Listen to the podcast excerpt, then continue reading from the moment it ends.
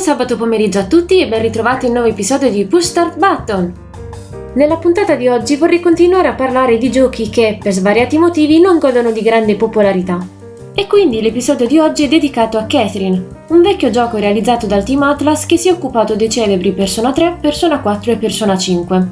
Tra le figure di spicco ovviamente troverete il director Katsura Ashino, l'art director Shigenori Sejima e il compositore Shoji Meguro. Prima di continuare però ci tengo a precisare che parlerò del Catherine originale, quello rilasciato nel 2011 su PS3 e Xbox 360 e da qualche anno anche su Steam. Inoltre, a causa della natura del gioco, potreste trovare una leggera presenza di spoiler in questa recensione, perciò se la cosa vi turba vi invito ad ascoltare l'episodio in un secondo momento. Rispetto al titolo a cui il team è solito lavorare, Catherine presenta molte novità, una trama matura, un cast adulto e soprattutto un gameplay ancora valido. A sorprendere è il fatto che il team si è allontanato dal suo solito target per avvicinarsi ad un pubblico più maturo. Infatti, Catherine lascerà un impatto maggiore in chi ha superato la maggiore età e si appresta a vivere le varie difficoltà dell'età adulta. Più precisamente, analizzate al microscopio saranno tematiche come la libertà, la crescita personale e l'amore, qui visto non più come un sentimento idilliaco, ma come un sentimento da risvolti tossici. Impersonando Vincent Brooks scopriremo le paure di un uomo che non si sente ancora pronto a tagliare nuovi traguardi nella sua vita. E la storia ci parlerà proprio di questa sua crescita interiore mentre affronta situazioni surreali. Vincent è un uomo di 30 anni che conduce un'esistenza serena, tra lavoro, serate al bar con gli amici e momenti trascorsi con la sua ragazza, Catherine. Ma la donna sta iniziando a pianificare il loro futuro insieme, attendendo che Vincent le chieda di sposarla. Vincent sarà turbato dalla cosa, ma allo stesso tempo dovrà occuparsi di altre due faccende. Una sera, mentre è al bar a bere, viene avvicinato da una ragazza, Catherine, e dopo aver bevuto i due passano la notte assieme. Il tradimento sarà la nuova preoccupazione di Vincent, ma non l'ultima. Infatti, a dargli ulteriori tormenti c'è una serie di incubi ricorrenti, in cui è costretto a scalare montagne di blocchi per avere salva la vita. In questo horror psicologico caratterizzato da elementi fantastici, il team di sviluppo si impegna ad affrontare tematiche viste raramente nel mondo videoludico, rivolgendosi a un target insolito, gli adulti appunto. A loro dedicano questa storia che, se non fosse per gli elementi surreali, potrebbe benissimo essere considerata vera. Il tradimento, il matrimonio e prendersi le proprie responsabilità sono tutte tematiche molto vicine alla nostra quotidianità e per questo capaci di coinvolgere maggiormente il giocatore, sarà difficile non provare qualcosa per ciascuno dei personaggi. Che si tratti di empatia per il protagonista oppure odio nei suoi confronti, il gioco sarà capace di suscitare una qualche risposta emotiva alle situazioni che propone e anche di farci domandare come ci comporteremmo se a viverle fossimo noi. L'unica cosa che può interrompere l'immersione è che spesso sembra di vedere personaggi stereotipati, in particolare per quanto riguarda le donne. Da un lato c'è la Catherine fidanzata, rigida e dallo sguardo arcigno, dall'altra c'è la Catherine amante, allegra e disinibita. C'è chi vede del sessismo in questa rappresentazione, ma non mi pronuncerò al riguardo per evitare spoiler pesanti. L'unica cosa che posso dire è che la storia segue un punto di vista e per questo non permette di vedere la reazione degli altri personaggi né la loro evoluzione. Il protagonista invece lo seguiamo, ma il discorso sulla sua caratterizzazione è più complicato perché è legato al gameplay cioè al sistema di scelte che determinerà la risoluzione delle vicende. Su questo aspetto torneremo fra poco, tranquilli. Comunque sia, storia e personaggi sono amalgamati bene nel complesso e riescono nel loro compito, cioè far immedesimare il giocatore nei vari personaggi rappresentati su schermo. Che si tifi per Vincent o si provi più simpatia per le due Catherine, non è possibile rimanere indifferenti. Tra l'altro, è impossibile definirsi indifferenti quando la storia fa una palese critica alle società odierne, i problemi che il team accusa, da sempre considerati una piaga esclusivamente nipponica, sono gli stessi che viviamo noi italiani, anche se in misura minore. Ma non vi toglierò il gusto di scoprire a cosa faccio riferimento. Perciò, proseguendo con questa recensione, direi che è giunto il momento di parlare del gameplay. Prima vi dicevo che la personalità di Vincent è collegata al gameplay. In realtà il personaggio è chiaramente definito nel gioco, ma alcuni suoi pensieri e alcune sue reazioni sono dettate da un aspetto particolare che richiama un sistema a scelte. A un certo punto, durante le sezioni narrative, noterete una piccola barra con un ago che penderà o verso una sezione blu o verso una sezione rossa. La sezione rossa simboleggia il caos, quella blu l'ordine. L'indicatore si sposterà a seconda delle azioni che Vincent compirà quando è al bar e a seconda delle risposte che darete nel sogno. Vincent verrà sottoposto a una serie di domande che a un primo impatto vi sembreranno astruse. Ma tranquilli, rispondete come meglio credete. Nessuno giudicherà voi giocatori né Vincent, servono soltanto a indirizzarvi verso uno degli otto finali previsti per il gioco. Chi non è abituato ai giochi coi finali multipli rimarrà sorpreso dalla cosa e forse anche spaventato, ma si tratta di un numero esiguo di finali e visionarli sarà molto semplice. Basta munirsi di una guida e salvare in un momento strategico per poterli visionare tutti, senza dover ripetere il gioco otto volte.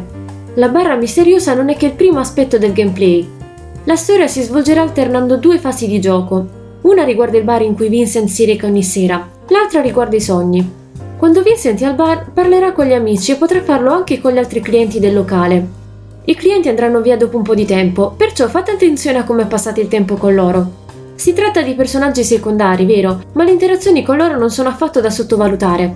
Oltre a conversare coi clienti, Vincent potrà ricevere dei messaggi in questa fase di gioco e la scelta di rispondere o meno sarà a voi. Occhio anche a questo perché ciò che deciderete di fare influirà sulla barra di cui vi parlavo prima. Mentre siete al bar potrete anche ascoltare musica, bere o giocare ad un gioco arcade che richiama la storia di Raperonzolo. Questo minigioco sarà simile ai sogni di Vincent e per questo vi tornerà utile per fare pratica coi comandi. In cosa consistono i sogni invece? In questa sezione di gioco Vincent si ritroverà in una dimensione strana, in cui è costretto a scalare enormi torri fatte di blocchi. Spostandoli potrà farsi strada verso la sommità della torre. Semplice, vero? Purtroppo no, perché questa caratteristica è una sorta di metafora della crescita. Bisogna intraprendere un percorso arduo per diventare adulti. Allo stesso modo, la strada verso la cima è irta di ostacoli. Blocchi scivolosi, blocchi esplosivi, blocchi che si frantumano al vostro passaggio, e ovviamente non mancheranno anche delle creature che ostacoleranno la vostra arrampicata. Le meccaniche di questa sezione sono molto semplici in realtà e le imparerete in men che non si dica, soprattutto grazie ai consigli che vi verranno forniti nel corso del gioco, che vi permetteranno di capire come scalare ogni muro di blocchi. in aggiunta ai mini tutorial, gli sviluppatori vi offrono altre risorse. Una è la possibilità di annullare un paio di mosse per trovare una soluzione alternativa quando siete in difficoltà, L'altra è la possibilità di raccogliere degli oggetti mentre vi state arrampicando. Ce ne sono di diversi tipi e avranno effetti diversi come scalare due blocchi alla volta, far sparire nemici, ottenere vite extra e così via. Potete anche raccogliere i soldi e comprare gli oggetti che più vi servono. Di per sé il gioco è semplice. Ciò che lo rende un'esperienza frustrante per alcuni giocatori è il fatto che non avrete il tempo per pensare. I blocchi che compongono il pavimento crollano e se Vincent si trova sopra di essi cadrà anche lui, Oltre ai blocchi dovrete anche fare attenzione ai boss. Quando raggiungono Vincent, questi verrà attaccato e sarà game over. Ci sono giocatori che lo hanno trovato frustrante e purtroppo non hanno torto. Alcuni scenari sono apparentemente impossibili da completare senza un pizzico di fortuna, ma come sempre la pratica sarà la chiave per la vittoria. Quindi, se volete semplicemente godervi la storia, è consigliabile giocare alla difficoltà facile, così da fare esperienza e capire come affrontare ogni scenario. Una volta completato il gioco sarà possibile saltare questi livelli. Inoltre sbloccherete una modalità in cui dovrete completare degli scenari extra in solitario oppure in cooperativa. Completandoli tutti sarà possibile sbloccare un finale segreto, ma l'impresa è ardua e bisognerebbe fare pratica prima con la modalità difficile. Gli sviluppatori hanno ideato un gameplay che ad oggi non sembra affatto invecchiato. Certo, non è perfetto e ha bisogno anche di alcune migliorie, ma come meccanica è ancora attuale, dopo ben 10 anni. E ancora più sorprendente, non è possibile rompere il gioco. Anche se vi vengono consigliate mosse utilissime e raccogliete oggetti che vi agevolano nell'arrampicata, il gioco resta una bella sfida soprattutto nelle modalità più difficili. C'è molta dedizione nel suo sviluppo, tanta che gli sviluppatori ammettono di averlo pensato come un possibile e-sport. Effettivamente è un vero peccato che questo titolo non abbia mai avuto l'opportunità di entrare a far parte di questa categoria di giochi. Forse la sua colpa è quella di non marcare chiaramente il confine tra vincitore e perdente, come accade invece in molti sport popolari. Comunque sia, Catherine è un'esperienza indimenticabile anche per quanto riguarda la direzione artistica, curata da Soejima, che ci delizia ancora una volta col suo stile pop. I suoi colori sgargianti lasciano posto a una palette cromatica composta da due colori, il nero e il rosa, declinato in tutte le sue tonalità, le ambientazioni avranno tonalità scure, come a rimarcare l'incubo di cui Vincent sarà il protagonista, e parecchio suggestive. Ma ancora più sorprendente è il design dei boss, che sembrano usciti dai migliori film e videogiochi horror. D'altronde non ci si può aspettare di meno da un artista che da anni realizza dei design controversi e fuori di testa per la serie Persona. Accanto a un comparto artistico fenomenale, troviamo anche una colonna sonora degna di nota. Ancora una volta è merito di Shoji Meguro, il rinomato compositore della compagnia.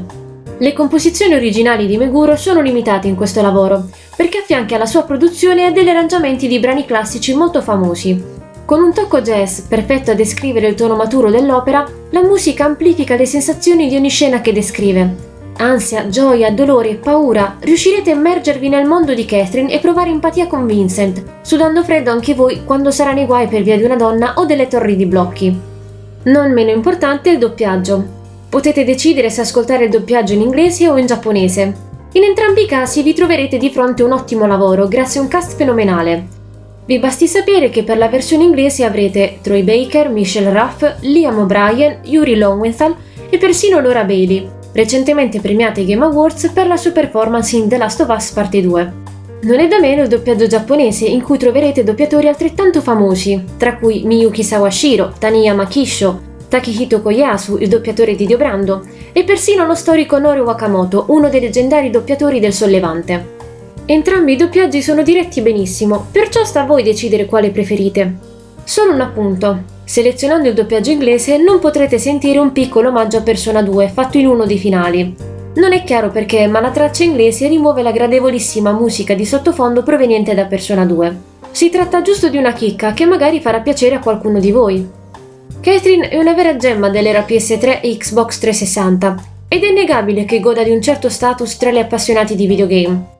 È una sorta di cult ed è anche un capolavoro perché propone un'idea folle e geniale al tempo stesso, grazie a un gameplay che non è affatto invecchiato ed è capace di creare dipendenza. Sì, la cosa più bella del gioco è decisamente il gameplay. All'inizio sembrerà complicato, ma come dico sempre, ci vuole pratica. I giochi d'azione sono così d'altronde, Bisogna fare molta pratica e perdere un po' di volte prima di prenderci la mano. E quando ci si abitua, ecco che inizia il divertimento. E grazie alla modalità multiplayer potrete anche giocarci con qualche amico o parente, affrontando insieme una sfida decisamente impegnativa. Questa caratteristica avrebbe dovuto renderlo un esport da quello che ho letto, ma non mi è chiaro il motivo per cui Catherine sia rimasto un titolo di nicchia. È bello tecnico, ci vuole una grande abilità nel portare a termine i puzzle più difficili, quindi direi che i requisiti per essere considerato un esport c'erano e come. Ad ogni modo, Catherine non è bello solamente per il suo gameplay a tratti adrenalinico, ha anche una bella storia, una delle poche che tratta tematiche spinose. Dal punto di vista narrativo, il team mi ha sorpresa moltissimo perché non credevo potessi tirar fuori una simile perla. Voglio dire, in quel periodo avevano lavorato a Persona 4, che tratta sì tematiche ancora più delicate, ma con un tono decisamente sbagliato, vi basti sapere che le accuse di omofobia rivolte a Persona 5 hanno molto più senso se rivolte a Persona 4. Ad ogni modo, sebbene non manchi qualche stonatura, nel complesso la storia tratta tutto col dovuto rispetto. Certo, qualcosina in più si poteva fare dal punto di vista della caratterizzazione dei personaggi, ma non è nulla che comprometta definitivamente l'esperienza complessiva. Mi è piaciuto il fatto che abbiano incluso più finali basati sulle azioni e sulle risposte di Vincent, aspetto che va a dare una certa profondità al protagonista. Capire come rispondere alle domande non è immediato e ha senso solamente una volta arrivati a fine gioco, ma è una bella trovata che porta a chiedersi se si sta agendo nel modo giusto. Bisogna fare attenzione, soprattutto quando si ricevono i messaggi di una delle due Catherine, perché non si sa mai cosa comporterà visionare e rispondere a uno di essi.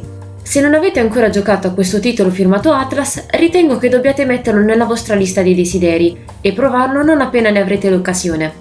È un'esperienza unica e se amate provare titoli bizzarri o titoli sconosciuti e più, è decisamente il gioco che fa il caso vostro. È difficile recuperarlo per le vecchie console, ma Steam offre la possibilità di acquistarlo a un buon prezzo, grazie agli sconti offerti regolarmente. Altrimenti, se l'avete già giocato, potete dirci la vostra lasciando un commento sulle nostre pagine social.